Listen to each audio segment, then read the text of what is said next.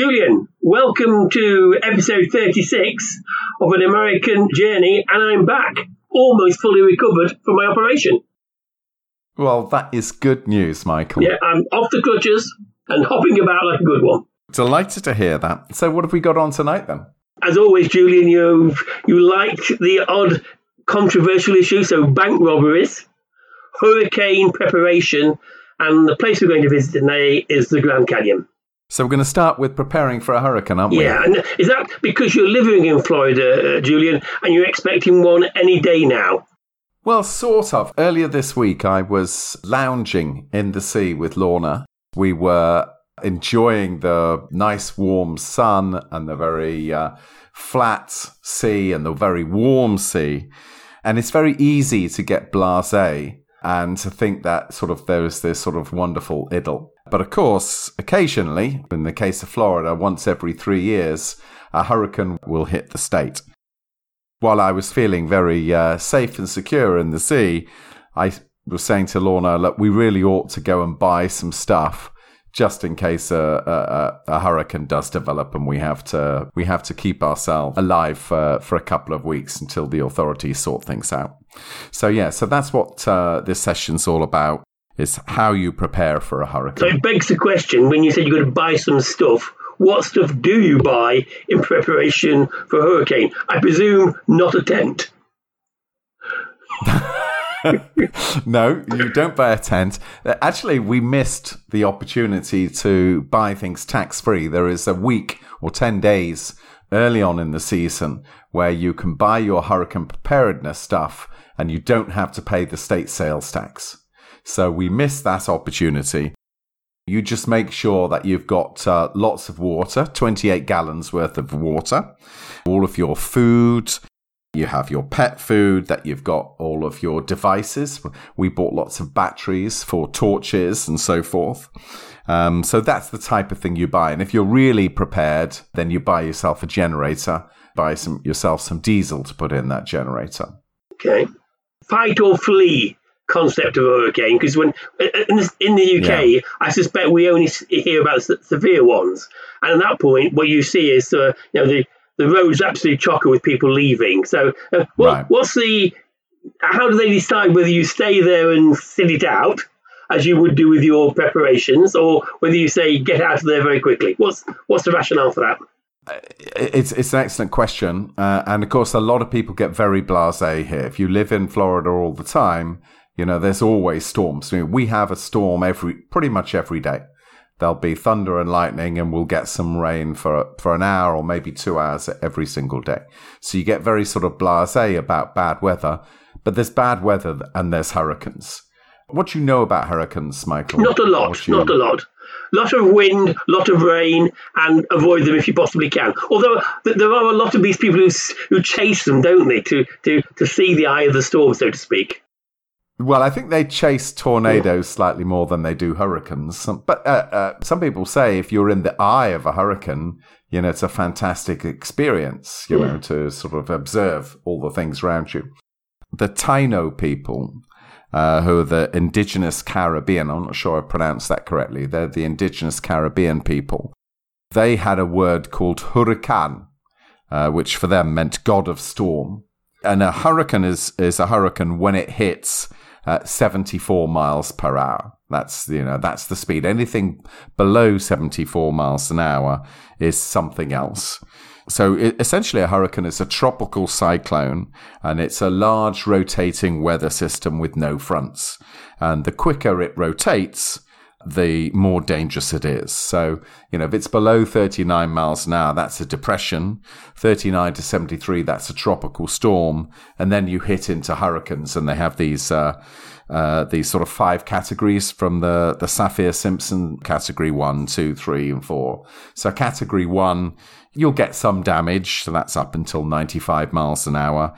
Uh, category two, that will be a, a bit more damage. And then category three, then you get to sort of devastating damage and then catastrophic damage. And then you get uninhabitable. So really, when it moves to about uh, over 111 miles an hour, that is when they want you to evacuate. Okay. But before that, then it's manageable and you might get a bit of damage. You might get the odd palm tree uh, you know, which falls. But, uh, you, you, know, before that, that, you know, people tend to stay at that point. It's only once in every three years that a, an actual hurricane will hit uh, Florida. There will be round about 12 or so hurricanes that form in the Atlantic every year. And then of those, you know, 36 in a three year period, one of them would hit Florida. So it's quite easy to get blase about it and to not worry too much. But everyone in Florida has the weather app on their phone and uh, they're ready to go, you know, if a big one's about to hit. And, there's a recognised season, isn't there? Is, is it from about July through to November, uh, late October? Well, the season is, strictly speaking, June, uh, beginning of June to the end of uh, November, but the reality is it's July to the end of October. Hurricane can only form when the uh, the water is above uh, 80 degrees Fahrenheit, 26 and a half degrees centigrade and it's uh, and that goes down to about 50 meters.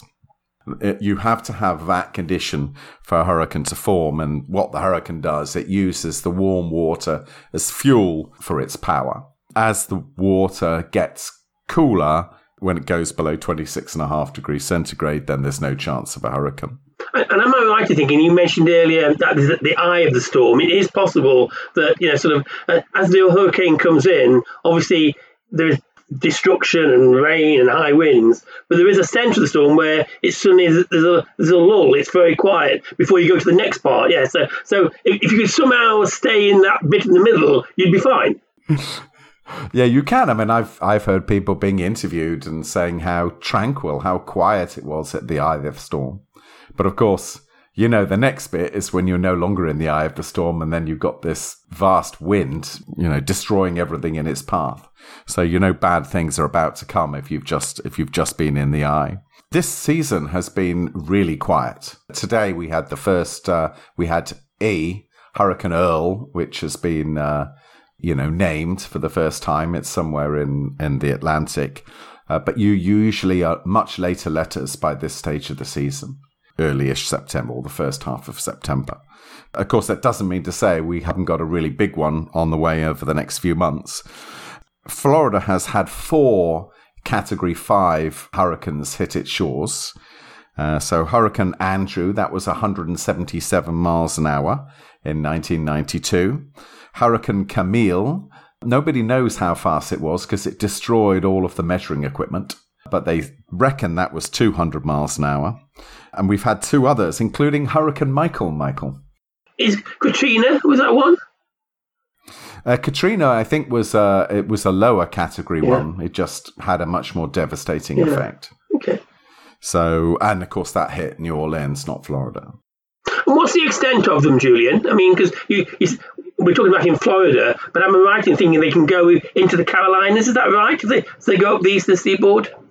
Because they're sort of circling and uh, so many of them uh, miss the Americas altogether, yeah. and they just go up into the North Atlantic, and then just as the weather gets, as the water gets cooler, they just dissipate, and eventually they become a storm in in Europe. Some of them go straight on, and they go into Central uh, America, and then others they go goes towards Central America, and then they go up, and they either go up and they hit the you know, the coast further up, you know, so the Carolinas or even New York State. There have been some pretty devastating uh, uh, hurricanes in New York State. Or where I live, I live on the west coast of Florida, they go up and they go up through the Gulf and then either hit the west of Florida or hit the panhandle or hit New Orleans or something. So they can go in different directions and this is very difficult. The direction they go, they can predict it, but they're not always accurate predicting which direction they're going to go.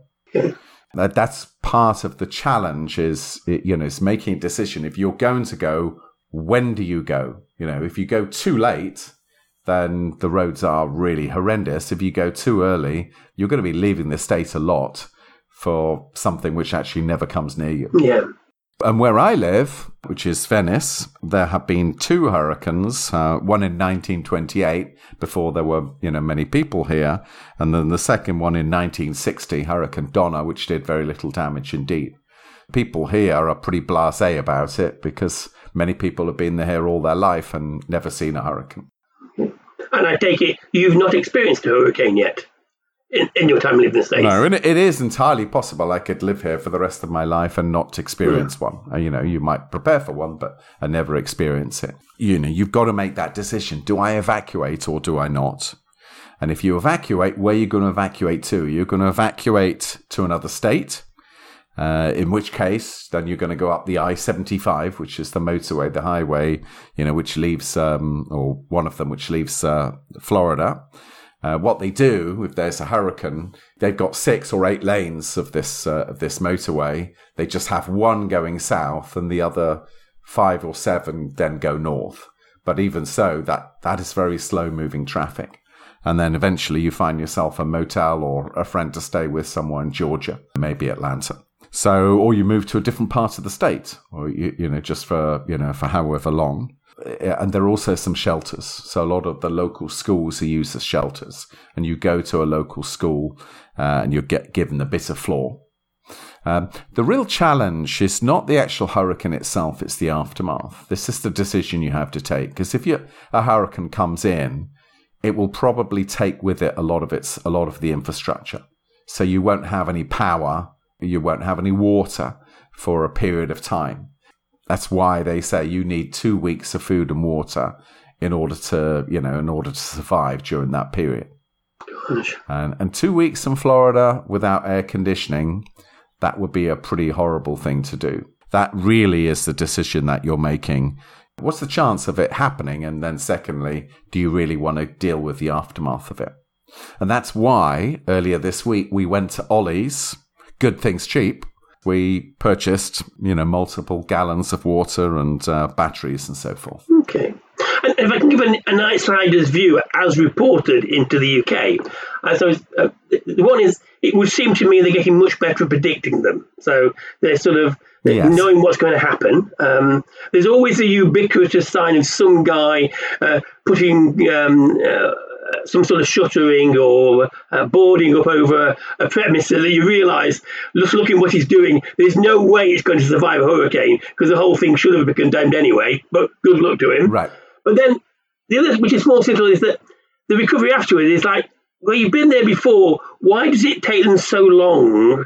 To recover, it, it, it seems that the getting the resources to people quickly you know, you know, seems to be difficult. And in um, yeah, in a, an economy as, as great and as wealthy as, as the United States, it always strikes me very, indeed, put a slightly political issue to it.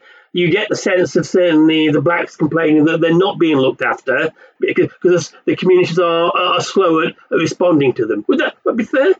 Okay, well, you've raised lots of issues in what you've just said. So let's start with do you remember the Waffle House test, Michael? the, waffle was that the one? If there's not a fight, you don't go in. It's not worth going. yeah, well, uh, so Waffle House is um, it, well, indeed, it has that reputation. But Waffle House FEMA, which is the federal organisation which coordinates responses to these type of disasters, it has a Waffle House test. If a, if the Waffle House is closed in the area that uh, then there really truly is a disaster of mammoth proportions. So yeah, so first of all, they see whether the Waffle House is open. If it's open, then probably things aren't too bad. If it's closed, things are truly bad. I remember a few years ago we drove down to Key West. It was a couple of months, maybe even three months after Hurricane Irma and, as you know, going down that drive, it's uh, you know it's a fantastic drive, but it's mainly one lane one way and one lane the other. And as we were driving, there were 60 miles worth of debris on both sides of the road, piled high. I don't know how high, 20 foot high, piled with debris from houses, palm trees, children's playgrounds, all of those things which have been destroyed by the hurricane when we were driving, this was months after Irma, we were absolutely astonished at how much damage this hurricane had mm-hmm. done. And so I think it's important that you remember that these things can be completely devastating. And so therefore the response in any area, even an area as rich as, you know, the Keys, can take a long time. Do they look after the richer areas quicker than the poor areas? I don't know the, the data on that. It probably is true, but uh, I don't know the data on that. It, it may well be that richer people have access to the authorities to to ask them to hurry up in their areas rather than the poor areas. Uh, I don't know. I don't know. But, my um, take, you know, certainly you do hear these Yeah. complaints each time, and certainly with uh, New Orleans, that appeared to be the case. And quality of housing is important, isn't it, Julian? So if you're in a hurricane and, you're in a brick building and suggest that Right. the more wealthy people live in brick buildings or the poor Right. people live in poor quality wooden buildings, by definition, the poor people are going to be more impacted by a storm. Yeah. Yeah, I think that's right. And you get these mobile home Yeah. communities, and a hurricane goes through one of those, and there's nothing left. If you've stayed, that's where you get the regrettable deaths. I think in those type of communities. I'm not wishing to put you on the spot, but I'm sure you've done the research. How many people roughly die per year in hurricanes in the States? About forty-five per year. Okay, 45. Okay. Yeah, I knew you'd have the stat. Meaningful, but not No, not significant. not not huge. not compared to road accidents or whatever. No, but they can be. You know, you can get thousands who die. Yeah, yeah. um, particularly if it destroys something like a, a levee or something like that. They're using modern technology better. So, drones they're using as a mechanism to identify where electricity is down. So, they, you know, electricity and water, that's the most important thing for them to restore. Once people have done that, then people usually can find a, a way of getting by. And coming back to the buildings, uh, not only are people wooden buildings, most of your power lines above ground. So consequently, that's also a point that gets hit when hurricanes come, isn't it? Is that right? Yeah, certainly where we are, Yeah. they're above ground. I mean, it's very sandy where we are. Um, you know, so we're right by the beach. So you will see a lot of people here have hurricane windows, um, and those who don't, they usually board up their windows uh, if a hurricane's coming. Uh, and of course, the most important thing is to take in everything that is movable from outside. So if you've got benches or whatever, you don't want those outside in a hurricane. Otherwise, your bench will be hitting someone else's house or someone else's car or, or maybe someone else. So you've got to bring everything in. Yeah, and, of course, uh, not to make fun of it, but of course, um, and I, I don't know what the attraction is at Disney where you do it, but where you experience a hurricane and you see the cow shoot across the road. I can't remember which one that is. Uh, it's very good though. Isn't It's it? very good. Yeah, it's very good. So uh, it's actually it's actually not hurricanes. You, you, That's you, it. That's you've now preparing for a hurricane. and frightened all our British viewers and listeners from going to the States between July and October. Well, yeah, I, th- I would say you know, but but this year, of course, it's been fabulous. Yeah. The weather's been terrific. Yeah. But uh, in general, I would never suggest um, going to Florida in July to uh, October. Okay. And on that point, we'll close that section, shall we, Julian?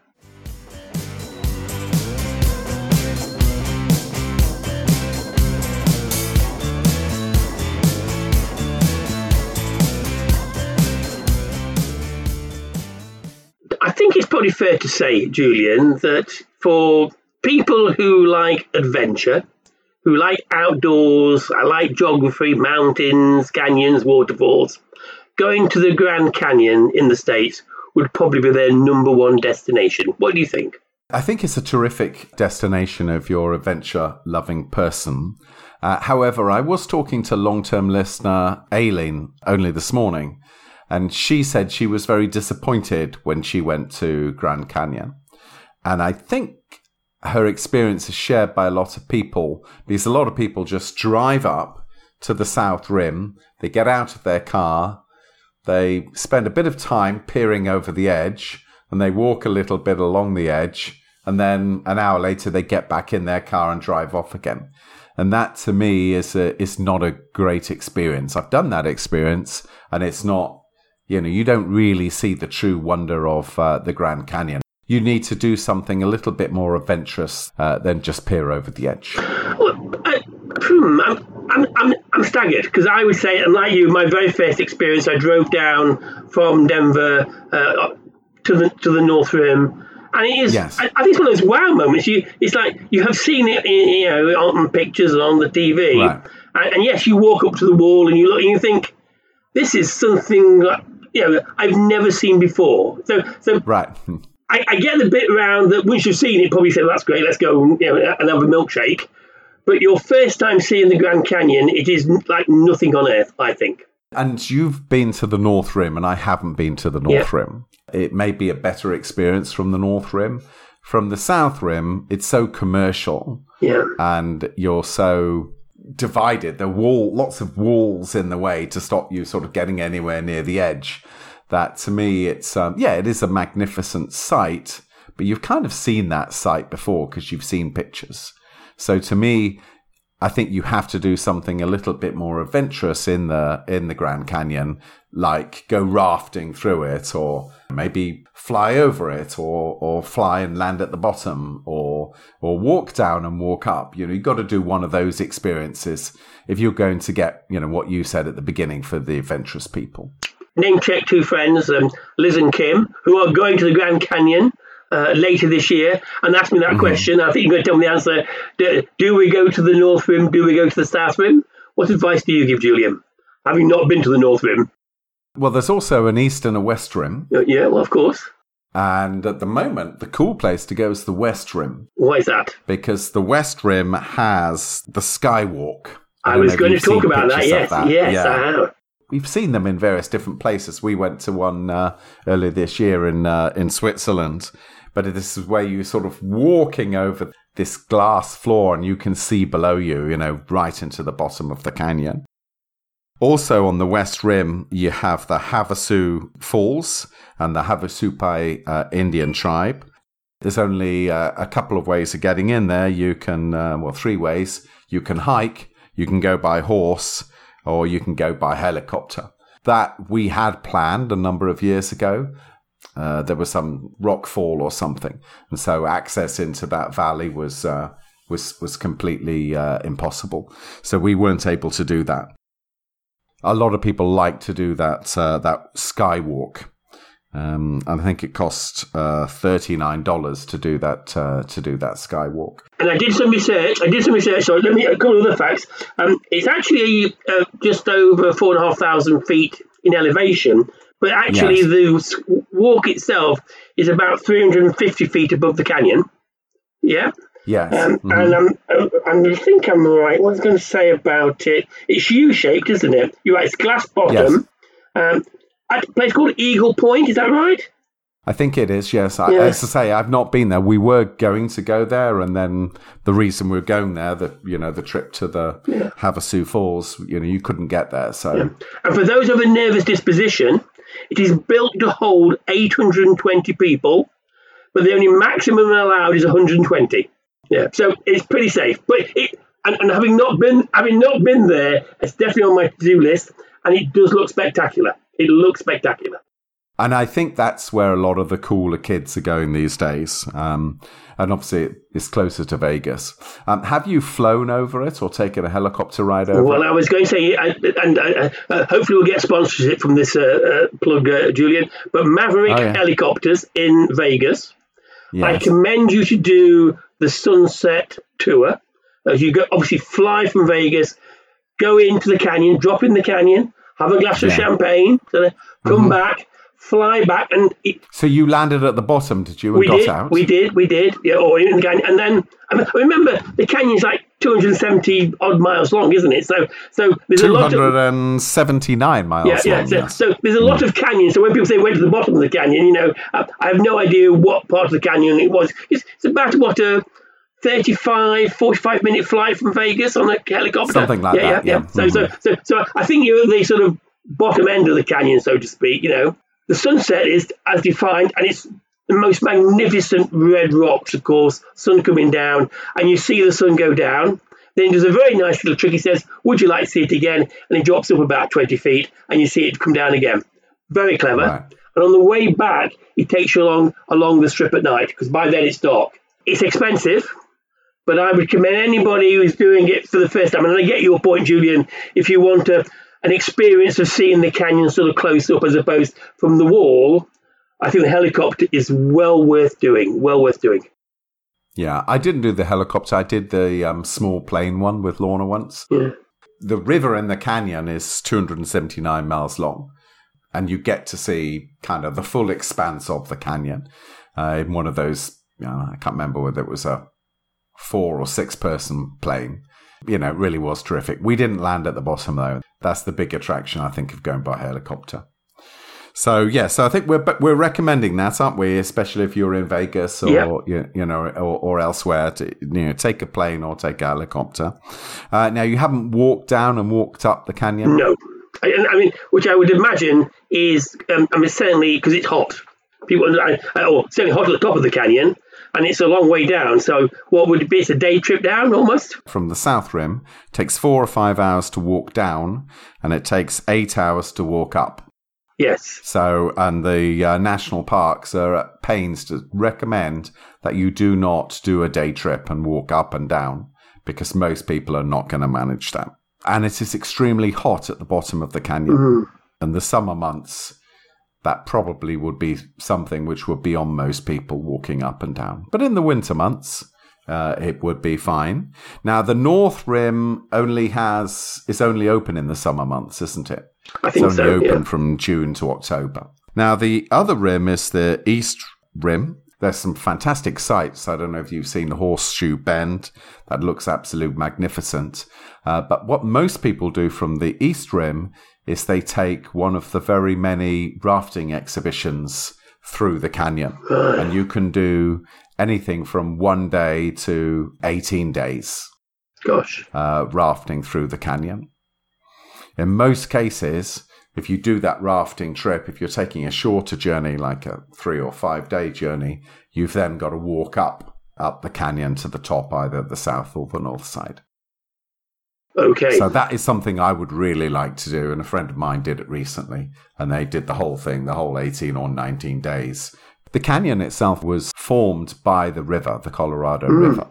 Taking, just to give, give some sense of it, around 70 million years to achieve that goal. So, Yes. so, so it was not a quick process. Yeah, so I would like to do that. I haven't done that yet. I'm very unlikely to be able to persuade Lorna to do that for two or Yeah. three weeks.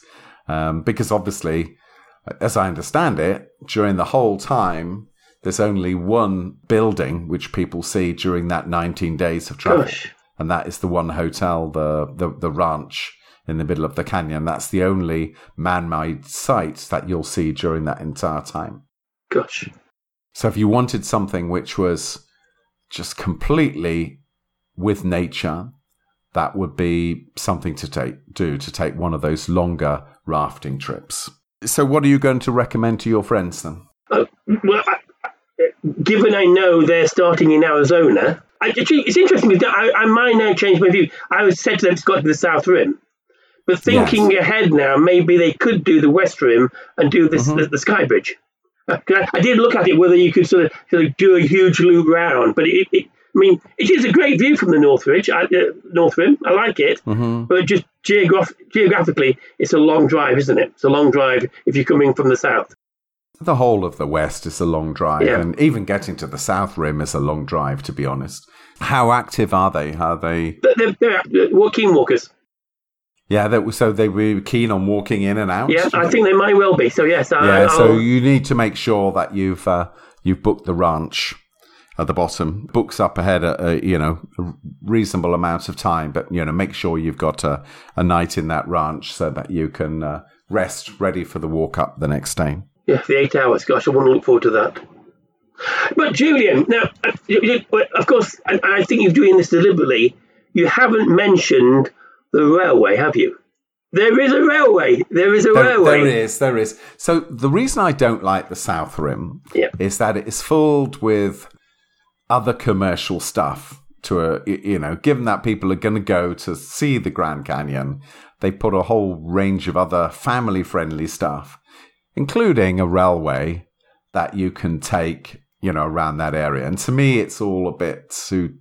The whole area is just a bit too twee, Okay. uh, and that would include the railway. Did you take the train? No, we didn't. But I knew there was a railway because we was driving um, from Hmm. Yeah. Williams to, to the to the to the the Canyon Depot, and of course you can then walk from the depot to the to the rim. But I'm going to shock you, Julian. I, I I watched the promo promo video. I wouldn't recommend it.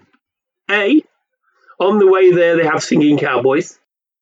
Okay. B, on the way back, they have a mock cowboy robbery of, of, of the train. It, it looked horrendous. I mean, nice, nice train, nice views, but I was immediately put off. We will not be doing Wow. the railway to, to Grand Canyon. I think it's just a wonderful piece of nature, Yeah. and that kind of mankind sometimes has a way of spoiling that. And that, that that's why I would say don't do the South Rim, do any of the other rims. I think if you're really, if you've got time, do the the rafting journey. You don't have to do it for the whole way, but you know, do it for a few nights, and that would be, I suspect, a just a wonderful experience. I mean, having done it twice, and and the first time, uh, and the North Rim is, is also quite commercialised. And I must admit, I was really irritated by the number of small planes taking off. You, you, they're quite near, and you're hearing planes going up all the time. You, you're in this wonderful space, and it's you know every five minutes there's a plane taking off. Having said Right. that, um, I am somewhat hypocritical, of course. When I went to Vegas, I took a helicopter, and that was great. It, it was a great view. So, so yeah, if you're in the vicinity, you have to go to the Grand Canyon, even if it's just a day to look over the rim, because it's something to see and marvel at. But I also agree with you. The more immersive the experience, how you're going into the canyon, I suspect the more you appreciate it. Yes, and and what sort of mark would you be giving it? Are we using my famous Premier League? Uh, No. I'm going to go four out of four out of five. Geological features you should see in the world. It's right up there. Yes.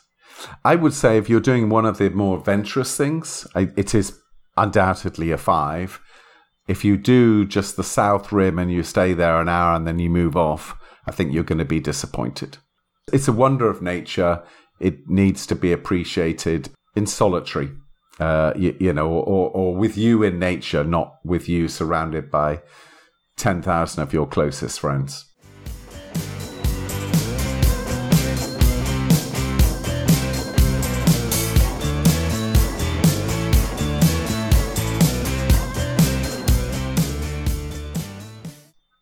So, Julian, why have you picked bank robberies?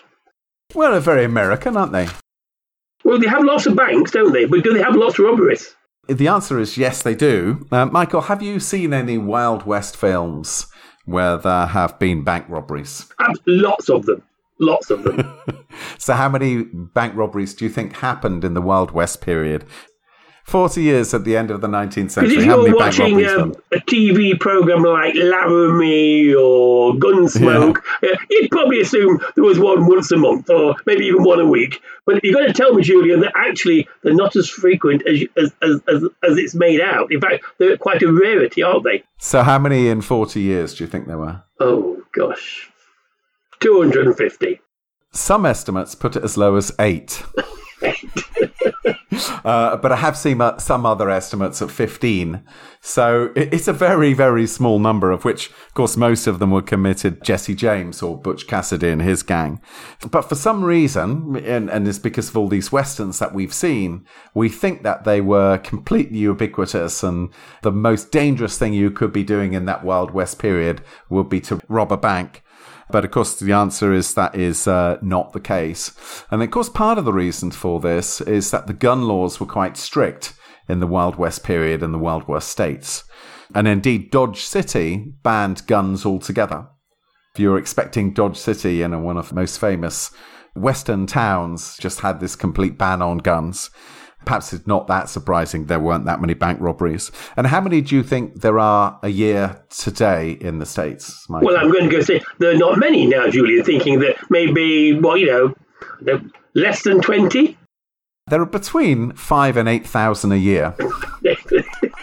so the reality is that in most small cities, large towns in America, there are more bank robberies in a year than there were in the whole of the Wild West period. Gosh.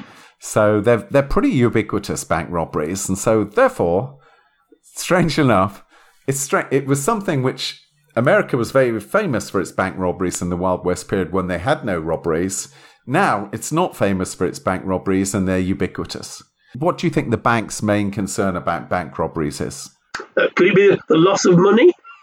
It is not the loss of money. Not the loss of reputation? Loss of reputation? No. No. Um, uh, oh, uh, concern for their staff. Sort of. it's liability. Liability. Uh, It's liability for for the staff and for the people in the bank. They're very concerned about the liability. They lose a, about 500 million a year in bank robberies. Each bank robbery has a you know a fairly low sum of money that is um, is is taken in each bank robbery. So, sorry to Julie. I was going to say, surely today that the actual sum they can take in cash is a relatively small amount of money. I mean, what, what what's the average? Since you've been doing the research, what's the average take of a bank robbery today? About 4,000 would be a good Yeah, one. yeah, okay. So, so uh, Yeah. yeah.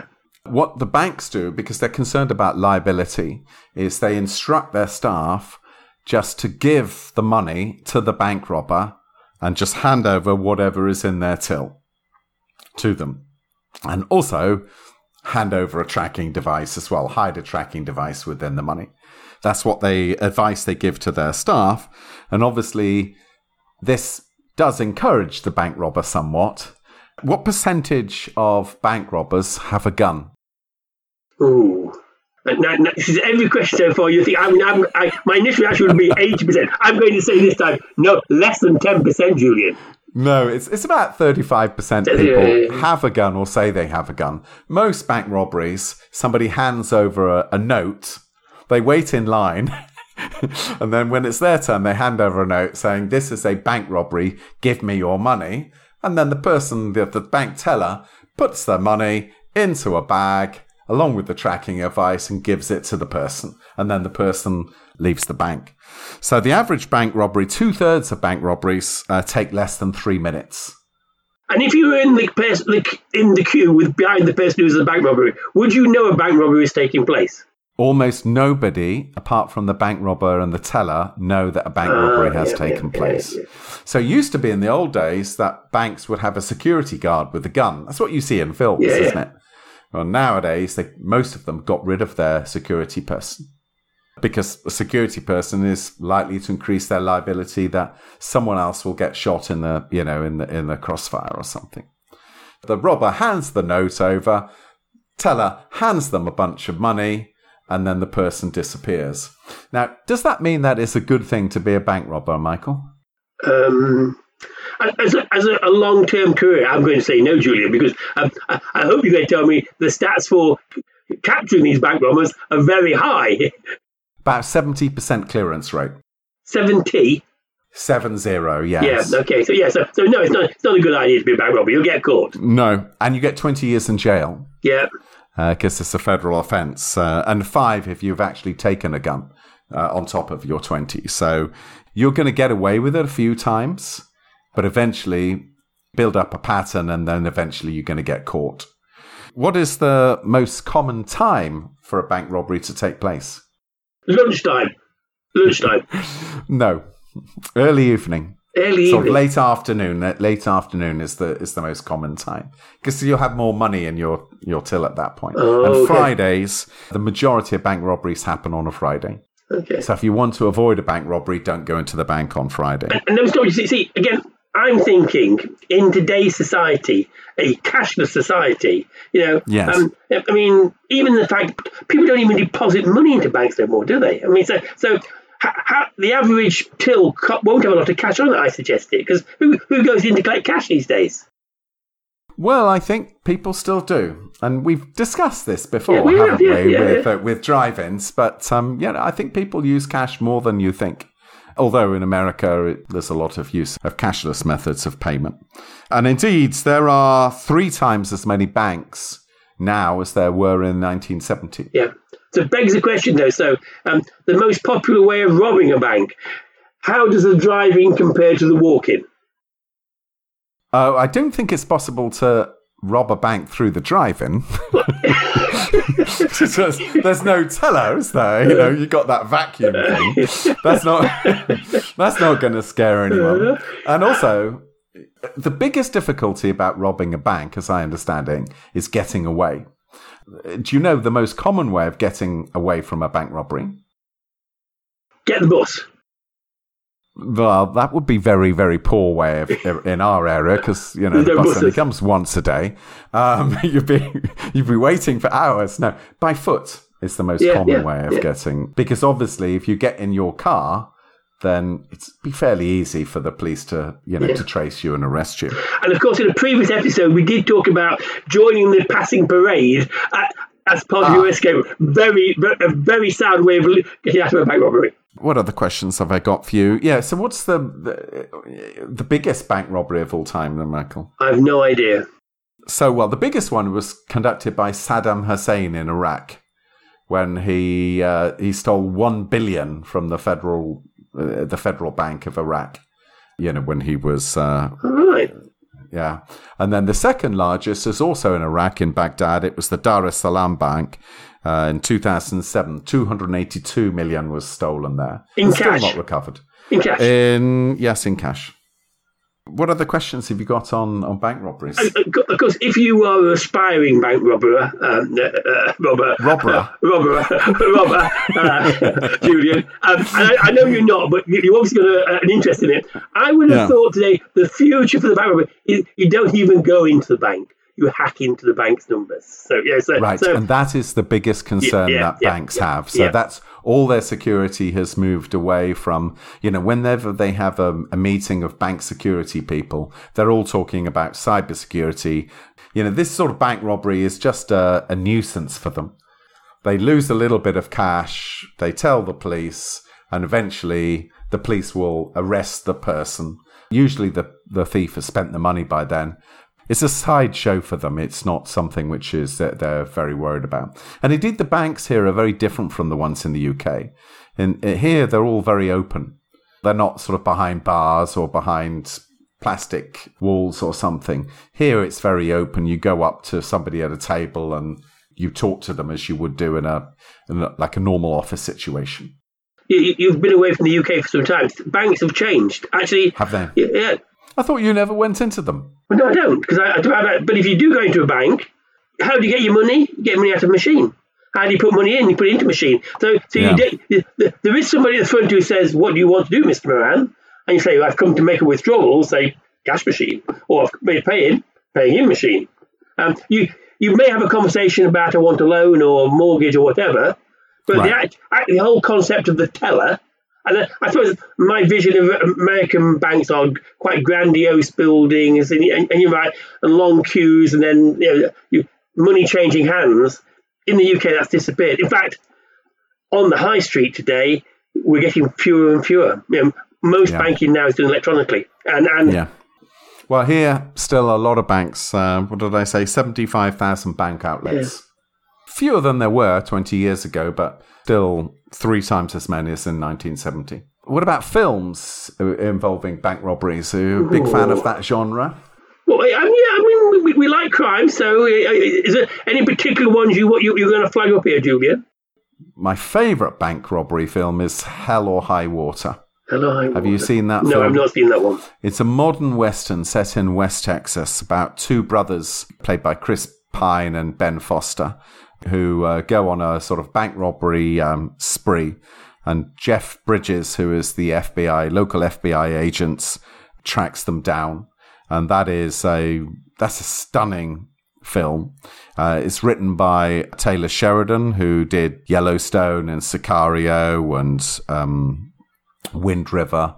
Uh, it's a really fantastic modern day western all about Okay. bank robbery. Give me the title again, because I will watch that, Julian. Hell or High Water. Okay. okay. My my contribution would be a very old one. So, Butch Cassidy and the Sundance Kid would would would that be up there for you? Yeah, that would be. Well, I don't know. Is that the one with Robert Redford? Yes, and um, Yes, I have seen it. Yeah, I have seen it. Yes, but it's it's a long time. There are a lot of films. Michael Mann's Heat, uh, Die Hard with a Vengeance, uh, the remake of The Italian Job, Jason Statham. He's done a couple of um, bank robbery movies. Was, was that an East End accent there, Julian? Tried to do with Statham? Jason Statham.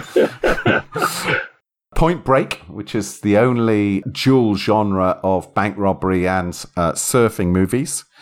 Ocean's Eleven. yes, Uh, I like Ba- that one. That was good. Did you Baby Driver? Did you see that movie? No. Set in Atlanta.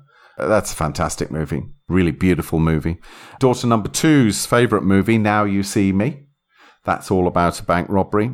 Dog Day Afternoon. There's a whole bunch. Yeah, I like Dog Day. Afternoon. That's good. Al Pacino. Yeah. Good, good film. a whole bunch of movies, but those tend to be all about these sort of clever people who manage to bury their way into the vault rather than you know the people who. So is uh, this the point where you, you tell the story of the world's worst bank robber? Go on, Julian. So it will. We'll finish on the world's worst one, but the, social media has um, given us a couple of other examples. So uh, one from 2012, there was a YouTube star who robbed a bank in order to pay off her college debts, and then she made a YouTube video out of it, and then not surprisingly.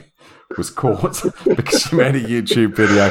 Oh, there was someone else recently, two guys, John Morgan Sadly, and the Ashley. college education was wasted. Yeah, that's right. And, uh, uh, you know, who did a selfie of themselves robbing a bank. There was an article recently, and I'll read it to you. At 11:20 a.m., a man entered the Wells Fargo Bank on Old Capitol Trail at the Price's Corner Shopping Center in Wilmington, a spokesman for Delaware State Police told reporters. He handed the teller a note saying he was robbing the bank. As the 25 year old woman was reading the note, he repeatedly said to her, I'm sorry.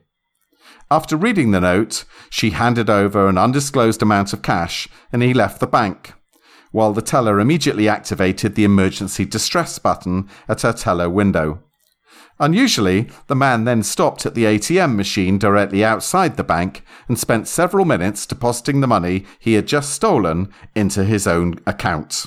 He then ran behind the shopping centre where state troopers, alerted by the emergency distress signal, caught up to him and arrested him. So I don't know whether that's the world's worst bank robbery, but I think it is fairly indicative of the modern day bank robbery. Well, no, now you did tell me this story um, in advance of us doing this podcast, Yes. and I, I reflected on it. You see, I thought to one sense it was it, it could have been quite clever had he found some way of they couldn't identify him when he went in. Yes. Um, and, and then he was paying in. Um, and even when the police, you imagine the police were rushing into the building, I'm sure they didn't, that Right. they wouldn't think somebody putting money into the account would No. be the person taking it out. So, you know, having said Right, that, that they saw him. They saw him doing this. so, so, so, so I'm, I'm going to cut him a bit of slack in that I think Right. from ingenuity, it's it's quite a clever way of doing it, but you have got to have well thought it through. Yes, I mean maybe if he'd robbed another bank other than his own and then walked to his own bank and Yeah. Anyway, so that's the modern day American bank robbery.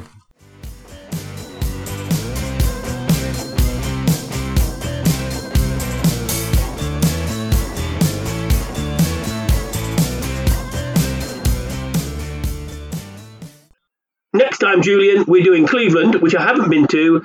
What Americans do with the space in their house? Are we talking garages, basements? What are we talking about, Julian? We're talking about yeah all of that stuff, but uh, essentially the living space of an American house is is at least twice the size of the average European house. So I'm going to talk a little bit about why that is and what they do with the extra space. in the uh, lack of reviews for this month, which is disappointing. So, again, I commend our listeners to give us feedback and, more importantly, suggest topics that you and I should uh, uh, mull over. And please make a review. We'd be very happy to uh, to read them out. Yeah, and credit where credit's due. Okay, Julian. So, it's good night from me, and it's It's good night from him.